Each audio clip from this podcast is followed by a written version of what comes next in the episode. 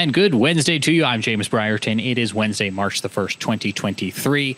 We have a jam-packed evening for you. You're taking a live look right now at SpaceX Dragon called Endeavor.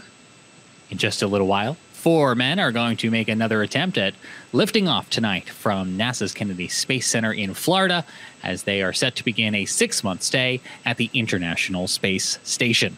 We'll take you down to Kennedy, get live reports, and a look behind the scenes at how a launch like this happens coming up in just a few minutes.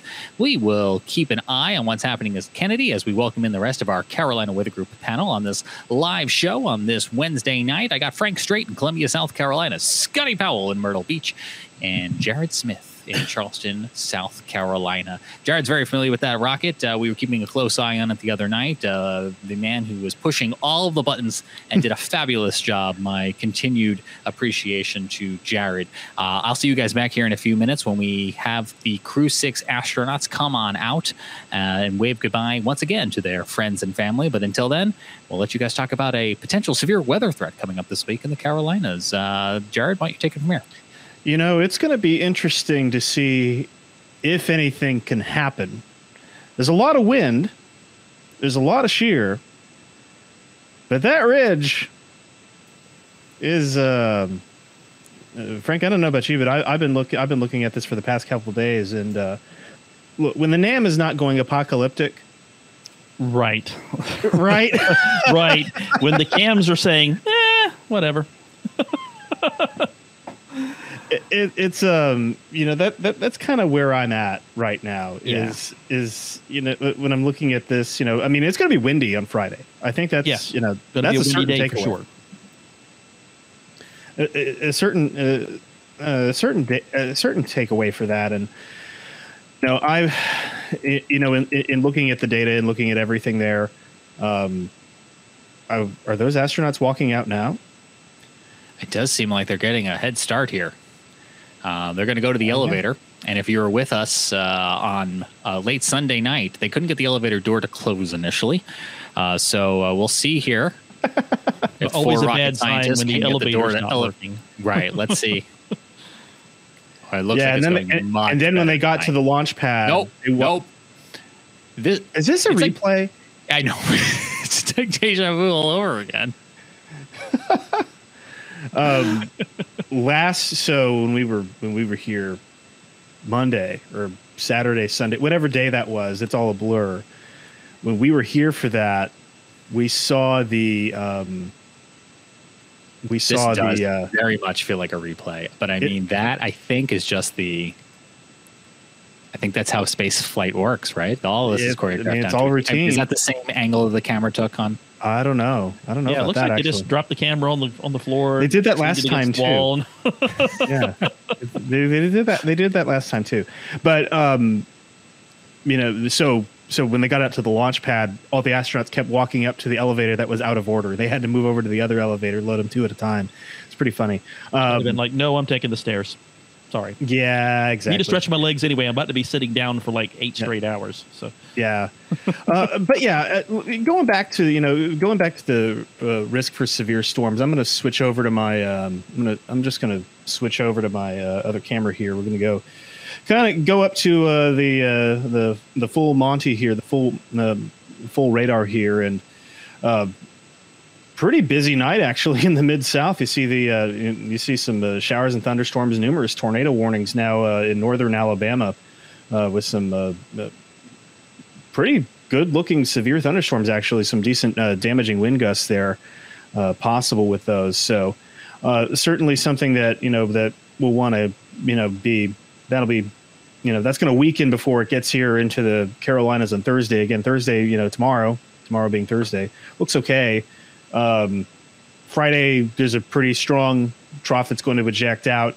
It's going to take on a bit of that negative tilt, but it's going to go into the Ohio Valley and kind of glance us because, again, that ridge to the south, I mean, this guy is still, he's still pretty strong.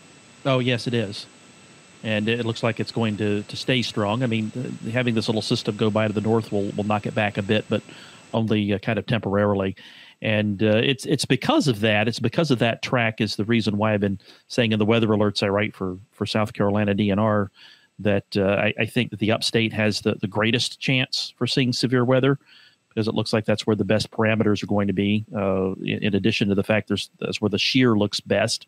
But also that's where the timing looks best, because it looks as though this severe weather outbreak reaches the Western Carolinas late in the day or early in the evening. So the atmosphere will be cooling during the evening and so becoming less unstable.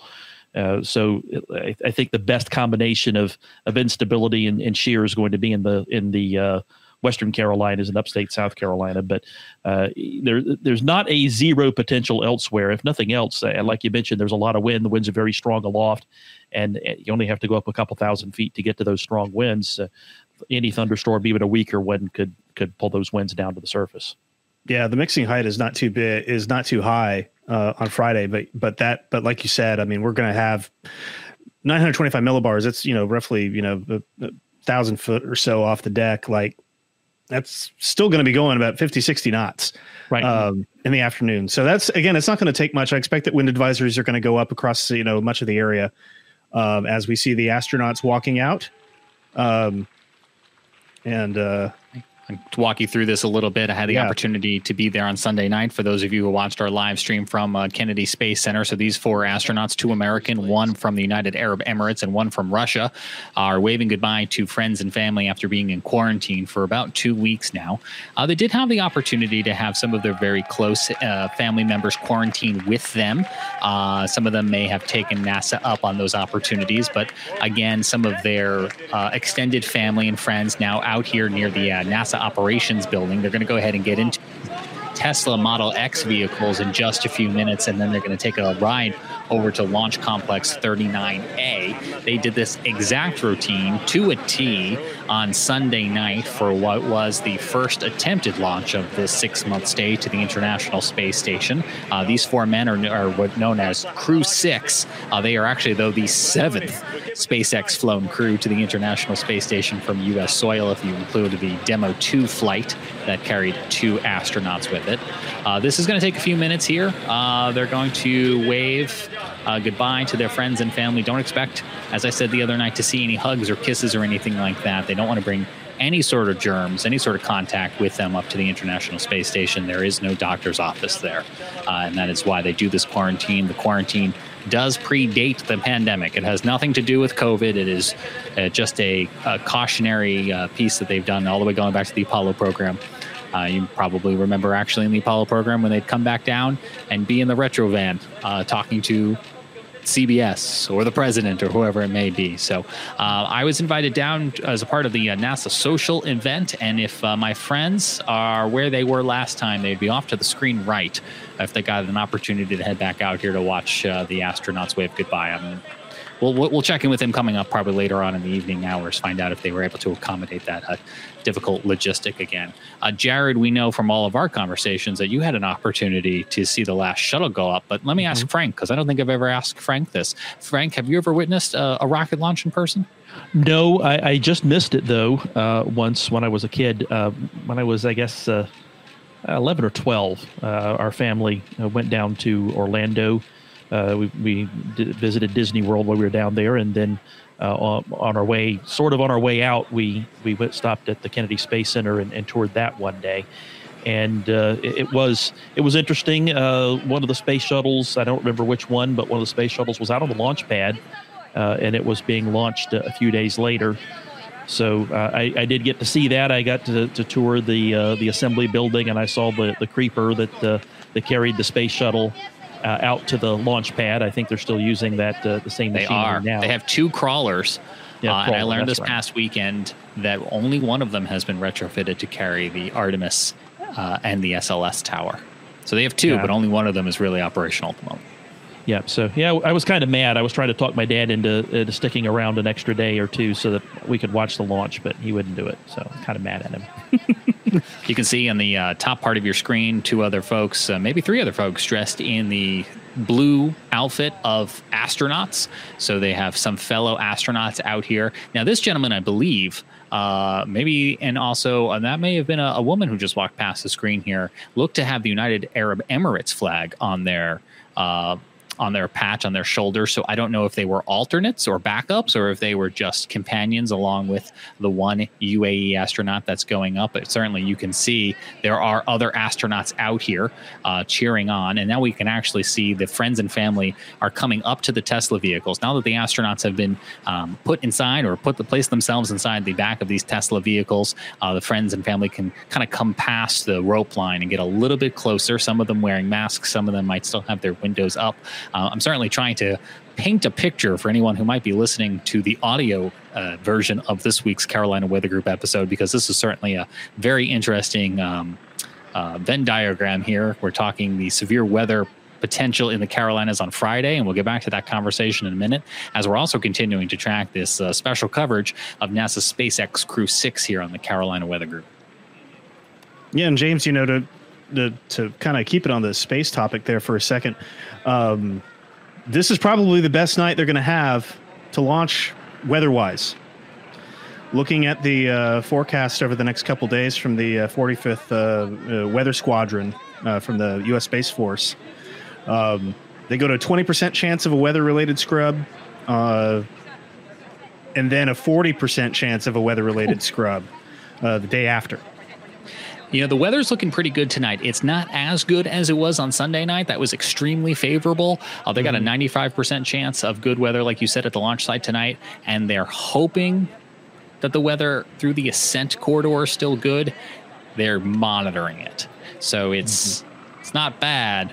But I think Frank's got a look here for us as you can kind of see what is to come across the United States over the course of the next 48 hours or so. Okay, the astronauts are now making their move away here from the NASA operations building. That license plate on that particular Tesla vehicle saying Crew Dragon, which is the name of the spaceship that they will be riding. Here through the darkness now, they will take a very quick trot over to Launch Complex 39A, and we'll continue to monitor these shots, including the dash cam that was added during Crew-5 as they make their police and military escort over to that launch complex. It'll take them past the iconic vehicle assembly building and the press site before they look up ceremoniously at their new home for the next 24 hours. When they get to that rocket, we will show it to you. They do the very classic lean back as we talked on Sunday night. We'll see it again in a few minutes, but I'm going to go ahead and slide this back over to a corner, guys, because I know we have a few minutes and you guys can continue to talk about the severe weather potential with folks watching here in the Carolinas as we keep a close eye on the forecast for Friday, Jared. Yeah. And you know, I really think that, you know, when we're talking severe weather potential, I think that the wind fields are such that I think we have to respect the possibility of that. But I think at the same time, the thermodynamics are going to be questionable. It does not look like the greatest setup with the best instability for widespread thunderstorms. But on the other hand, the dynamics are great. You know, you've got... you have so much wind aloft and the shears there for sure, especially in the upstate. So yeah, potential's there. It's just we'll just have to see how it shakes out, and hopefully it's a little more clear tomorrow. While we're talking about severe weather, let's back up to this evening. We kind of have some breaking news here. Go back to that satellite image. Let me just do my radar only here, and let me get back to that real quick, and I will transition. There we go. Yep, there we are. The radar satellite composite. You can see those thunderstorms that are in Mississippi and Alabama and Tennessee heading this way. And the Storm Prediction Center has extended the rather marginal risk area that they have for this event to the east. And it includes western and central North Carolina now, and the I-85 corridor and North and South Carolina. So we are going to have to be on the lookout for some isolated severe storms. It looks like isolated damaging winds is going to be the primary concern here. But so we will have to keep an eye out for that through the overnight hours, and potentially seeing a severe storm here and there during the late night hours. Interesting. It's a bit of a hail-driven risk too. So this is the hail potential. It's a 5% hail potential. Across here, and then the wind potential is actually more towards the Western Carolinas. But yeah, they're highlighting this for the potential for severe hail. So there you go. That's it's been a minute. I feel like it's been a minute since we had a hail-driven marginal around here, and And sure enough, that's what it looks like. That's what it looks like we've got going for us. So be interesting when we get into later, you know, later this evening, overnight, you know, we may have some hailers go into Charlotte and Greensboro here, depending on how well, because I suspect those are going to go more elevated, but there's still plenty of instability locked. Right. Especially east of the mountains. We have a bit of a wedge set up. Yeah. East of the mountains right now. So you got that wedge there. Makes sense. There would only be a hail threat in that area. Mm-hmm. Yep, absolutely. You know, Frank, speaking of things that are cold, we'll get back to cold, you know, well, first of all, winter, meteorological winter is over. Correct. And that ended, that kind of went by the wayside, you know, today's first day of meteorological spring. And I'll tell you what, I mean, I put winter in scare quotes because I mean, it really wasn't, aside from that week and a half in December, right. Really not much to speak of as the pollen indicates. So you have to grab that tweet again, if you don't mind. Oh yeah. Pollen. Let's bring that up. The tweet from Ed Piotrowski of ABC 15 in Myrtle Beach, WPDE, showing what it looks like at Myrtle Beach with all that pollen in the Atlantic. It looks like there has been a hazardous material spill. It's not. It's just pollen. But it looks gross. Oh, yeah. And the water's off Myrtle Beach right now. My black SUV looks like a school bus at this point. I don't know if I need to stop at railroad crossings now and open the door. I'm just confused. I might get a stop sign on the side and see if anybody notices. It is gnarly. And that is, you know, because we just had in a lot of places the second warmest winter on record. In many spots, including right here in Charleston. Second warmest winter on record at Charleston International Airport. Well, second warmest February on record at the Charleston International Airport. I want to say, I just wrote this. I just wrote this post. I should remember this. I'm getting all my records confused. There's just so many records, but I think it was the third warmest winter on record down here. That's saying something. Yeah.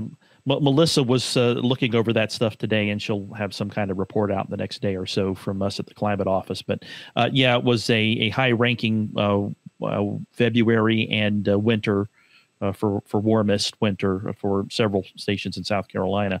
And we really only had one cold snap, and it was a doozy, no doubt about it. But we actually had a below zero reading, and even in South Carolina at Caesar's Head from that cold snap. Yep. But that was it. That's really the only winter we've had, especially across the coastal plain, particularly the low country, where you only had, like 3 days where it got down to freezing aside from that cold snap at the end of December. Yeah, I mean, we didn't have any days below freezing at or below freezing in February. The coldest we got here in Charleston at the North Charleston Climate Site, which is usually the pretty good representative of, you know, of the area. I only got down to 33 once, and that was early. That was February 4th. So it was the only fifth time that we've ever had a February that did not have a sub-freezing temperature. Yeah. But something else that's interesting, as best I can tell, there hasn't been a flake of snow anywhere in South Carolina this winter, I should say. There's been some sleet a couple times, and that goes into the climate record as snow. Mm-hmm. So there's been a couple of times where there's been a trace of sleet. But I went back and spot checked those observer forms, and where that trace of snowfall was reported, in every case I checked, it was sleet. So that is extremely rare for there to be no snow. We're not known for snow in South Carolina, but only once has it happened in the past before this year did we go through an entire winter with no measurable snowfall. That's impressive. 100 years ago. God, that's impressive. Yeah. Wow. Like, I mean, typically you hear something in the upstate. Right. At this point of the year. But it's not that we didn't have good setups atmospherically, except for the whole temperature problem. We had that rolling ball of an upper low. Just didn't have the cold air. Right. Yeah. We only had the cold air for that roughly week around Christmas. Mm-hmm. That's it. Dude. Yeah. But that being said, March can bring some surprises. Yes, and I've been concerned about a surprise like that. It may not be that much of a surprise. Some of the long-range models are showing a pretty decent cold snap around the middle of March. starting about 10 days from now. It's something we have to watch out. Peach farmers are not going to be happy if it shakes out the way certain models have been showing that, with temperatures dropping into the 20s. I hope that doesn't happen. But there'll be a lot of farmers, not just the peach farmers, that will be unhappy if it gets that far below freezing, around the 15th. Yeah, and this is that time of year where we could be potentially watching $1 billion weather disaster in slow motion right in front of us. Mm-hmm. And it's not one of those things that you chase, and it's not what you traditionally associate with $1 billion weather disaster, but this is how we usually get the first one of the year, is through crop loss due to significant freezing temperatures. So right. And we have to take this all with a grain of salt at this range. We're talking 10 days or so from now at this point. And so, some of the models, the GFS, for example, isn't all that cold. It doesn't show any temperatures below freezing, at least in South Carolina. It does in North Carolina. But the other models look different and colder, put it that way. Yeah. Some of them a lot colder.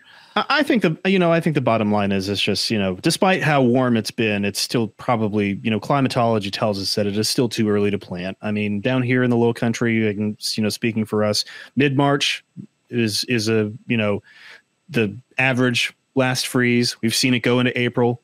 So if you got sensitive plants that you're looking at, if you're getting really excited to plant, maybe give it a couple more weeks at least. Right. That's probably, right, yeah. For us here, trying to plant stuff at the end of February or early March is just not a good move, and unless it's something you can protect, like if you're planting herbs in pots that you'll put out later, or you're starting tomatoes in pots and you're going to put them out in the garden later on, that's fine. You can bring those inside, but you don't want to put anything in the ground that you can't protect this early. Yeah. It's just too dangerous. You'll run too much of a risk of losing them. Yeah, no doubt. But in the meantime, I think we're all just going to start wearing these again, because I've legitimately thought about doing that. And for the audio listeners, Jared's holding up a mask, because 2020, I had no allergies. Amazing. Imagine that. KN95s. I mean, it's like they actually filter stuff or something.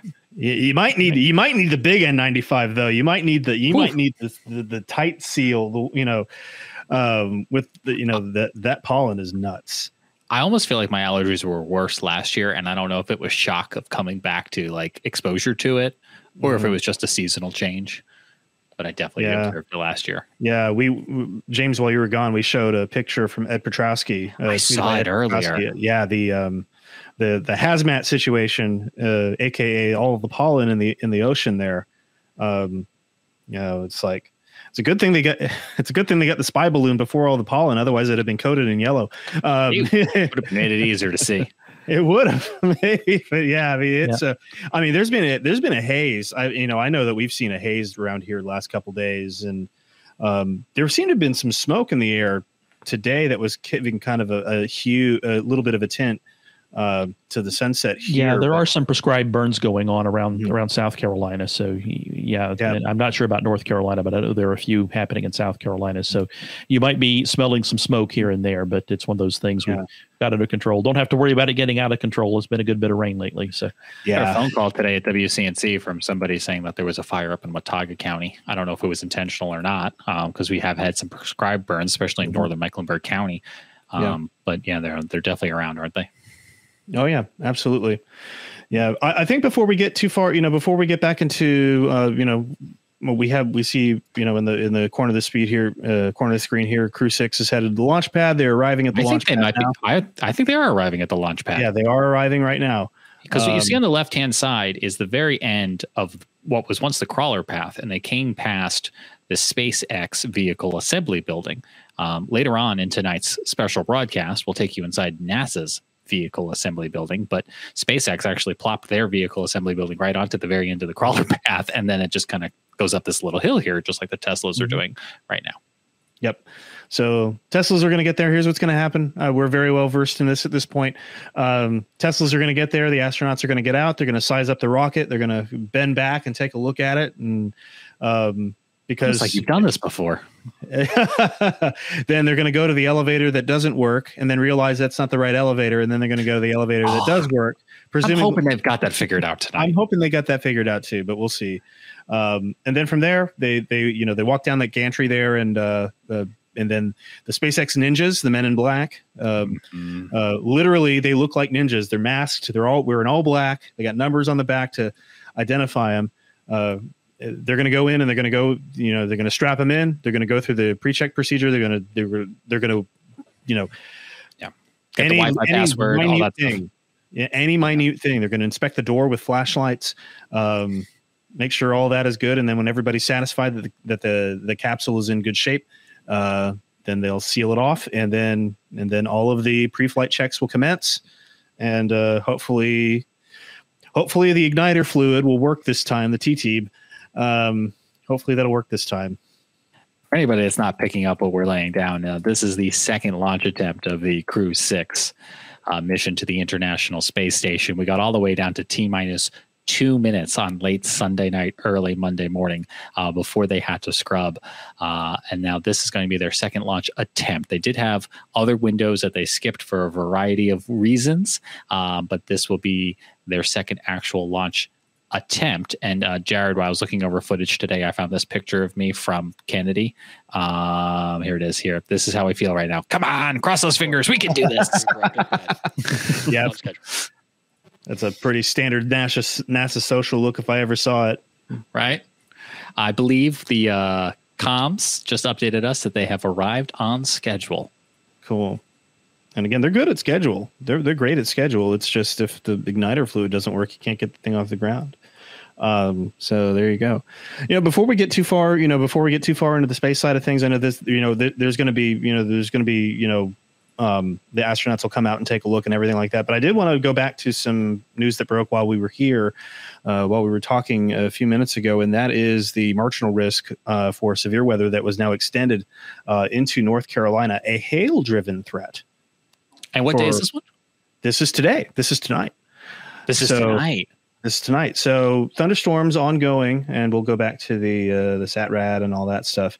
This thunderstorm complex here that's ongoing is going to run into some more stable air as it gets into the Carolinas, but there's still going to be enough elevated instability to potentially allow for some hail to develop there. I think Frank's taking a look at the mesoanalysis right now. If you want to chime in on that.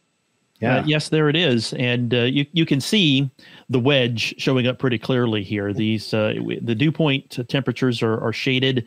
The green shaded areas are 60 degrees plus dew point. 56 to 60 is the light blue area. And then the white is areas less than 56. So it's cool and thus very stable near the surface across the far northern part of South Carolina and much of North Carolina right now. And as a result, we're just not going to see anything other than a potential hail storm from thunderstorms that ride up and over that cool layer near the surface that's very stable.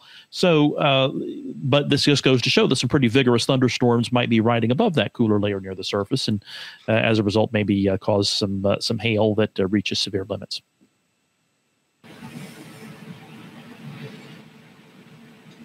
James, I don't have audio. Oh, there you go. Oh, yeah. Welcome back in, Scotty Powell, from Myrtle Beach. As we continue, I know our audio podcast listeners who might be listening at this another date really feel like we're probably hopping around here a little bit on you, and I apologize. This is kind of a very special edition of the Carolina Weather Group on this Wednesday, March 1st, but we did want to make sure we put this audio out after broadcasting live to Facebook and YouTube and all the networks of the Carolina Weather Group, so you weren't left out. But obviously we have a lot of very timely space news, a lot of very timely weather news. So if you haven't already found us on YouTube, that's where you can always join these live happenings. Love our audio podcast. There's a lot of rich things you can do with that, but sometimes it's just happening live. We'll do it live. I'm not sure if you guys, sorry, I was actually talking to the station because I was off today and I'm working Friday. So we're kind of getting a plan there. So I'm not sure if you touched on Myrtle Beach or not.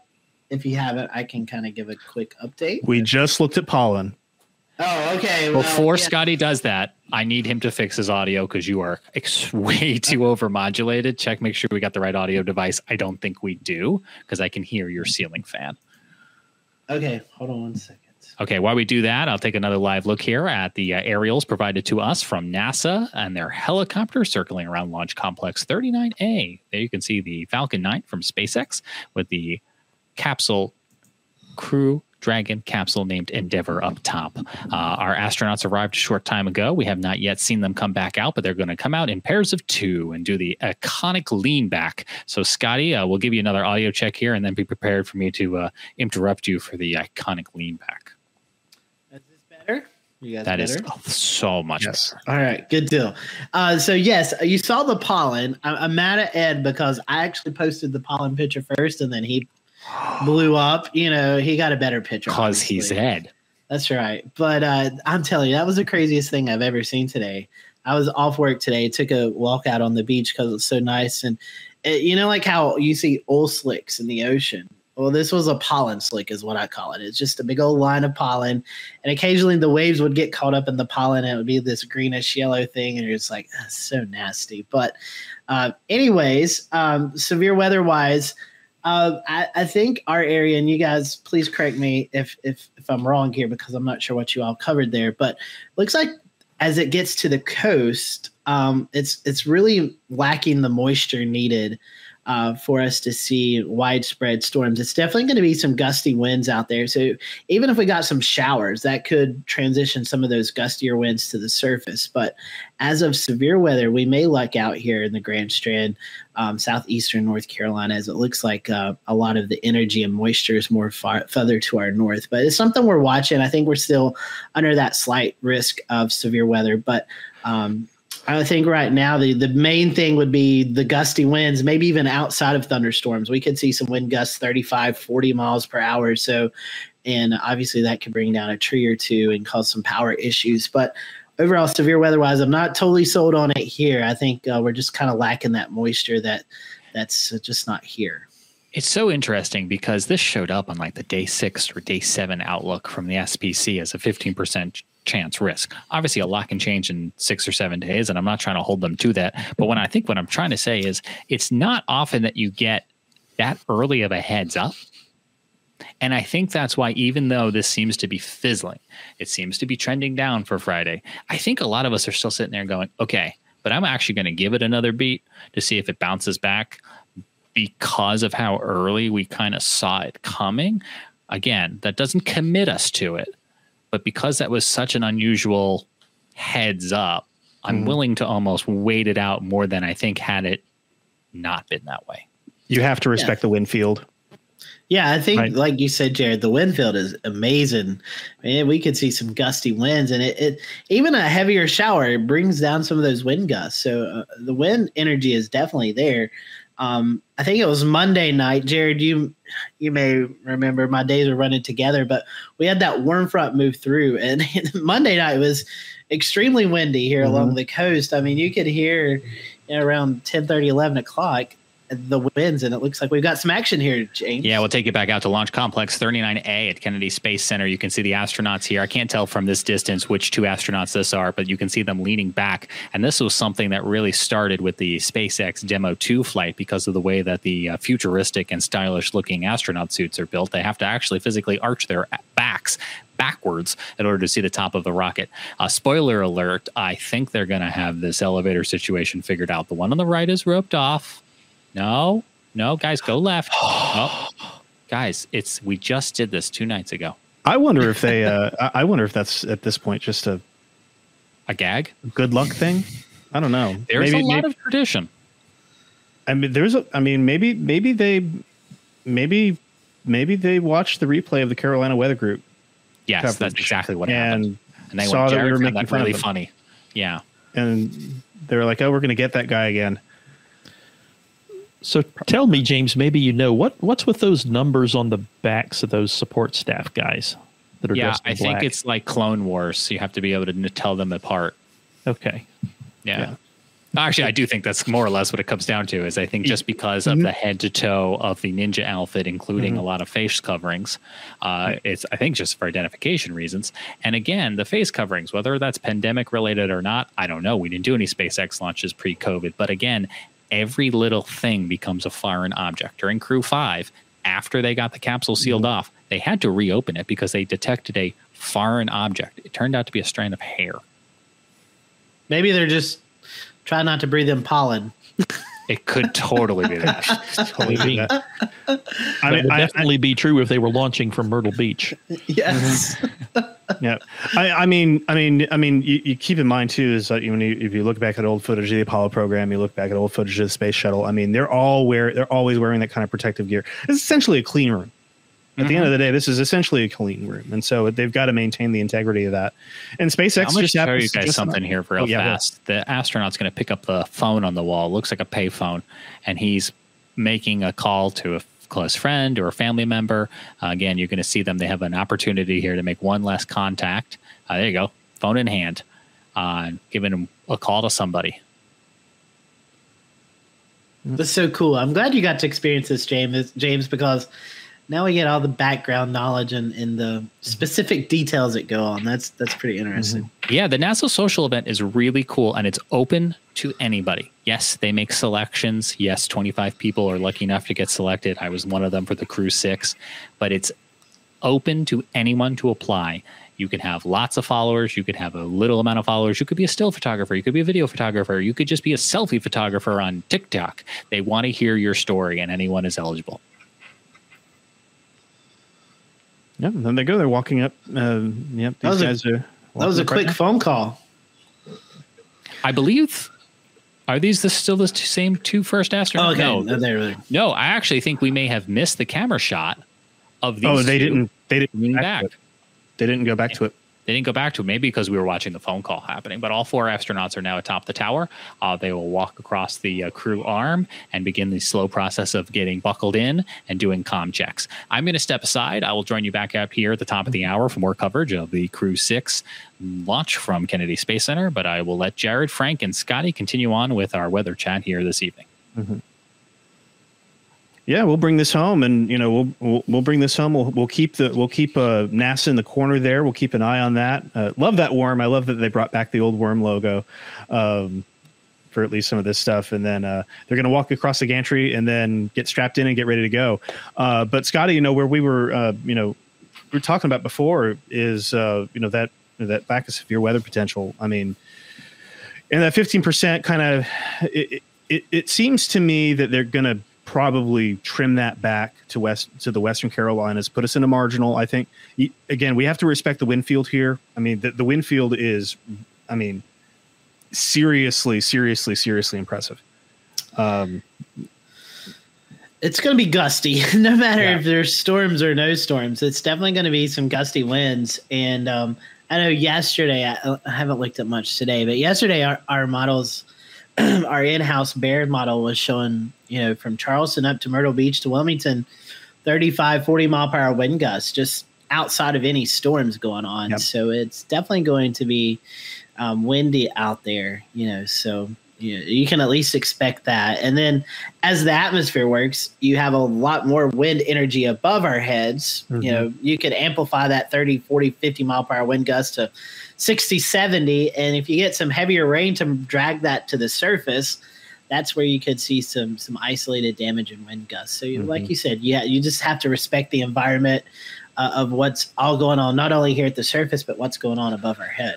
And I think it's also worth, keeping in mind, too, that the wind shear at the 1 kilometer and the 3 kilometer level, I mean, pretty good. And we saw that was it Monday we had that warning pop up in upstate South Carolina? Yeah, we had. I think it was Monday. Yeah. Of all days for us to have a tornado warning. We were in the white room. Yeah, and it was quick. It was one of those quick, 3-4 frames, and then it dissipated. But there was just enough shear in the environment. I don't believe, Frank, you probably are more connected than I was. I don't think anything was confirmed with that, but radar image was. I don't think they even surveyed out there. Yeah. I don't think they had any reports of damage. But yeah, it's one of those things that the rotation showed up for about 5 minutes, and they got tight enough that they decided it'd be best to issue a warning, and then 10 minutes later, it was really gone. So it didn't last long. But that's kind of the setup you can see Friday. You can see one of those, for about a 5-10 minute period, enough time for a tornado to drop down quickly and then dissipate. So it's something you got to watch. Hazardous showers. That's right. That's what they call them in the special weather statements here. You know, starting to look at some of the, you know, the high res runs for tomorrow too. And I think the other thing too is that, you know, we may have a chance of showers tomorrow. We could see some thunderstorms down here in the low country, a very slight chance. Again, I think that ridge is going to kind of stamp that out a little bit. There's a little shortwave coming by. Ingress has started. And all right, so they're getting into the ship now. But yeah, there could be, you know, there could be some showers across the area. I'm looking at the high res, just peeking at this the 1Z tomorrow, and it's, you know, it sneaks it sneaks some of that in. Seat 2, help me. Kaylin's asking a question about a tornado risk for Friday. I do believe if there's, I guess, a severe weather threat, it would be the upstate South Carolina, western North Carolina, into the Piedmont. Frankie, we were even talking earlier tonight, you know, that could maybe even extend in partially into the Midlands. But if there is an area to watch in the Carolinas, it's definitely the upstate of South Carolina into western North Carolina. Yeah, that's where I think the best combination of shear and instability is going to be. Yeah, and this towards Campobello. So, good evening, Woody and Steve. Good to hear from you. So, sounds like they're starting to do their comms checks. Here we're hearing the NASA feed in the background here. I'm gonna take that down a little bit more, just so you know, just so we can finish talking about the weather here. But you can see, yeah, the astronauts are up there. They're making phone calls, making sure they turn the oven off, you know, things like that. You know, the dog is watered and the plants are fed, things like that. Among other, who knows if they, I don't know what I would talk about if I had that call, but.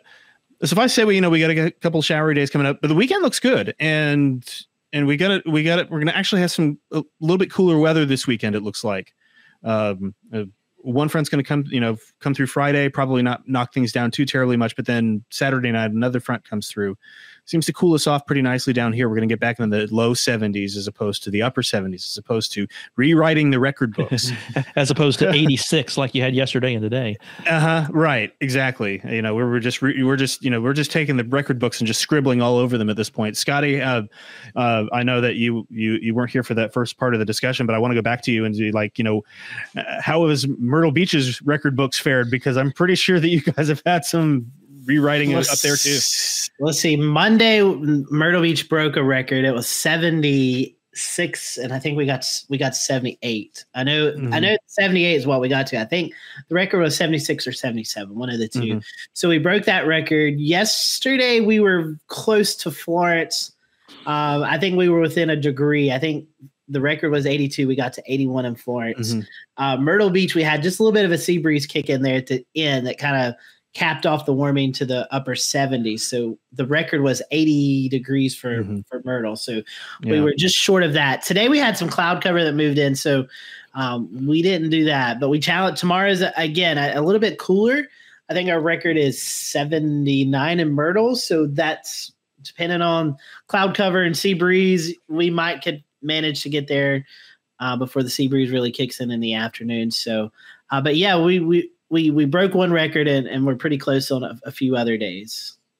Yeah, I'm again looking at the models here a little bit, and I think you're going to have a little bit of a harder time there. But we're very light. Charleston's forecast at 84, record is 85, set 97. So we're going to get close again. We've been doing pretty well on rewriting those records. We just had our second warmest February in records, third warmest winter in record here. It's funny you say that. We Myrtle Beach, I think, was the fourth warmest February on record.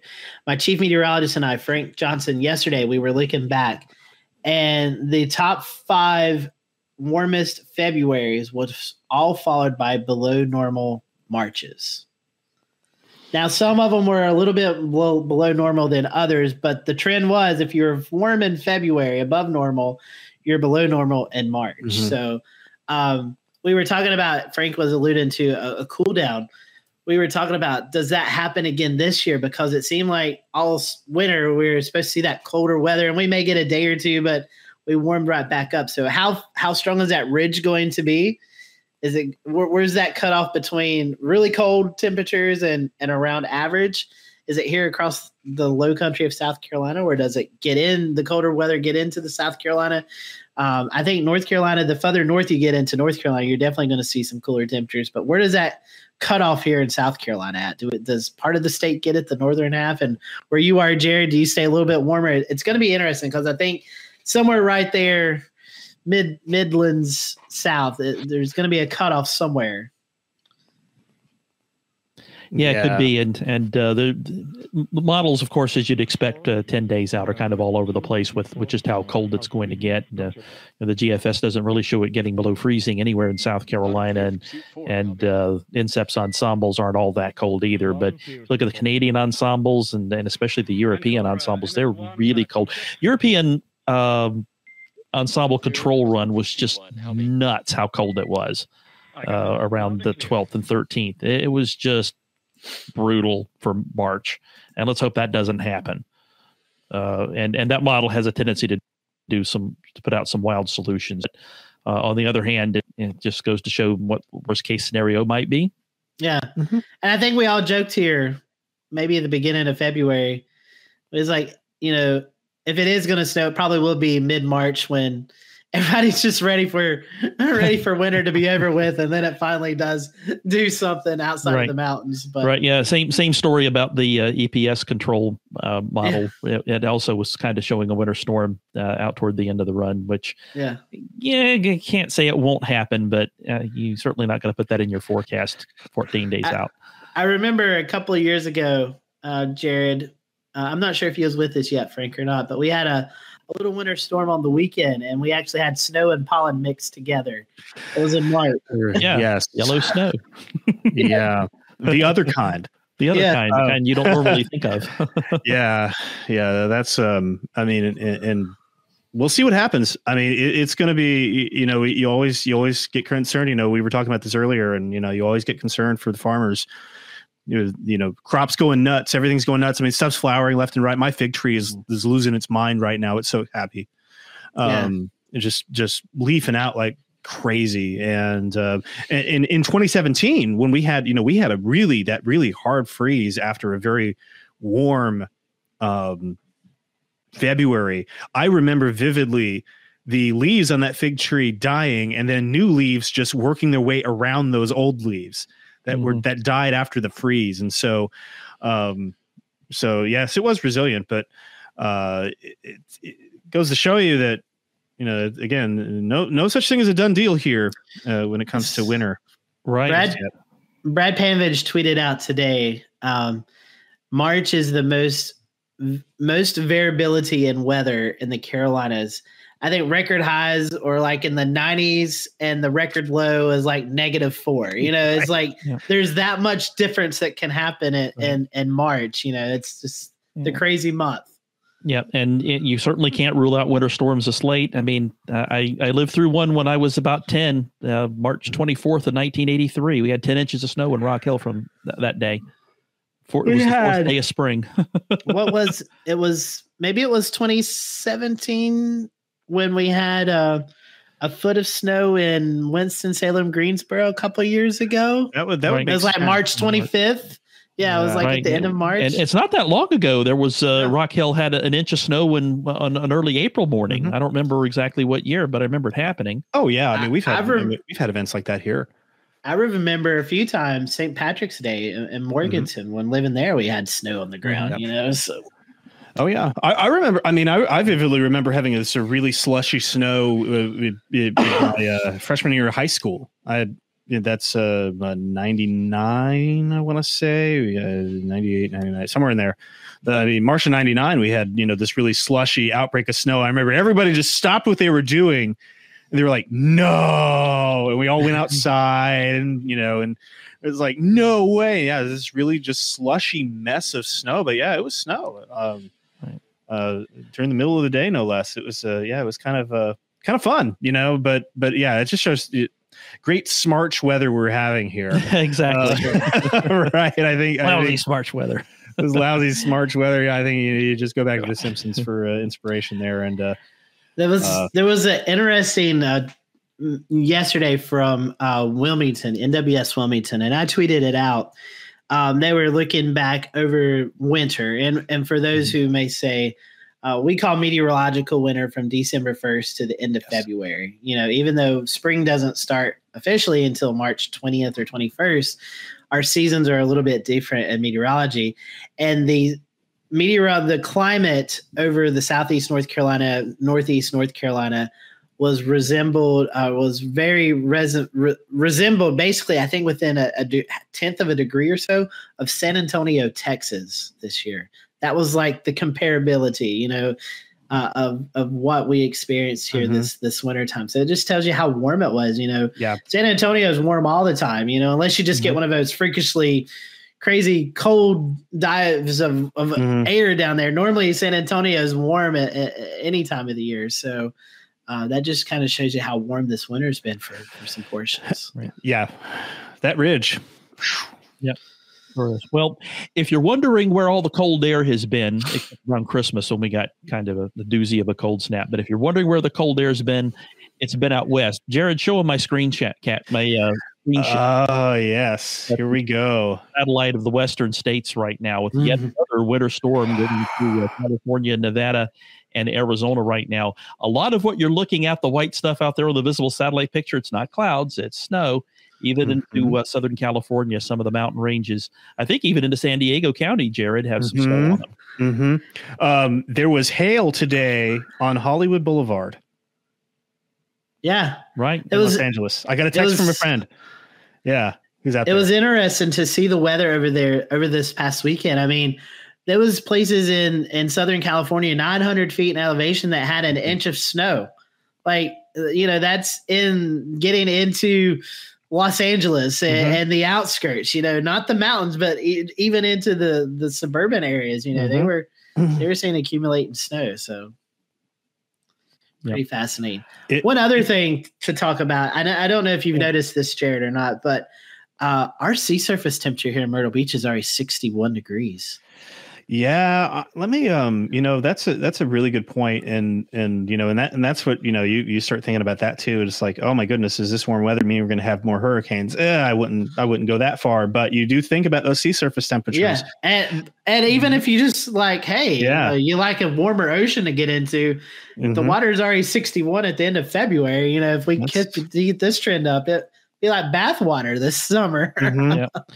We'll have to think about doing a hurricane seasonal prediction show sometime in April after the guys at Colorado State issue there. Yes. Maybe get Phil Klotzbach on and talk about. Yeah, that's going to be really interesting too, with us, you know, potentially flipping to neutral and maybe even in El Nino. That's right. And the crew is ready for contact. It's going to be really, really, really interesting. So right now, let me see if I can. SpaceX copies standby for umbilical comm check.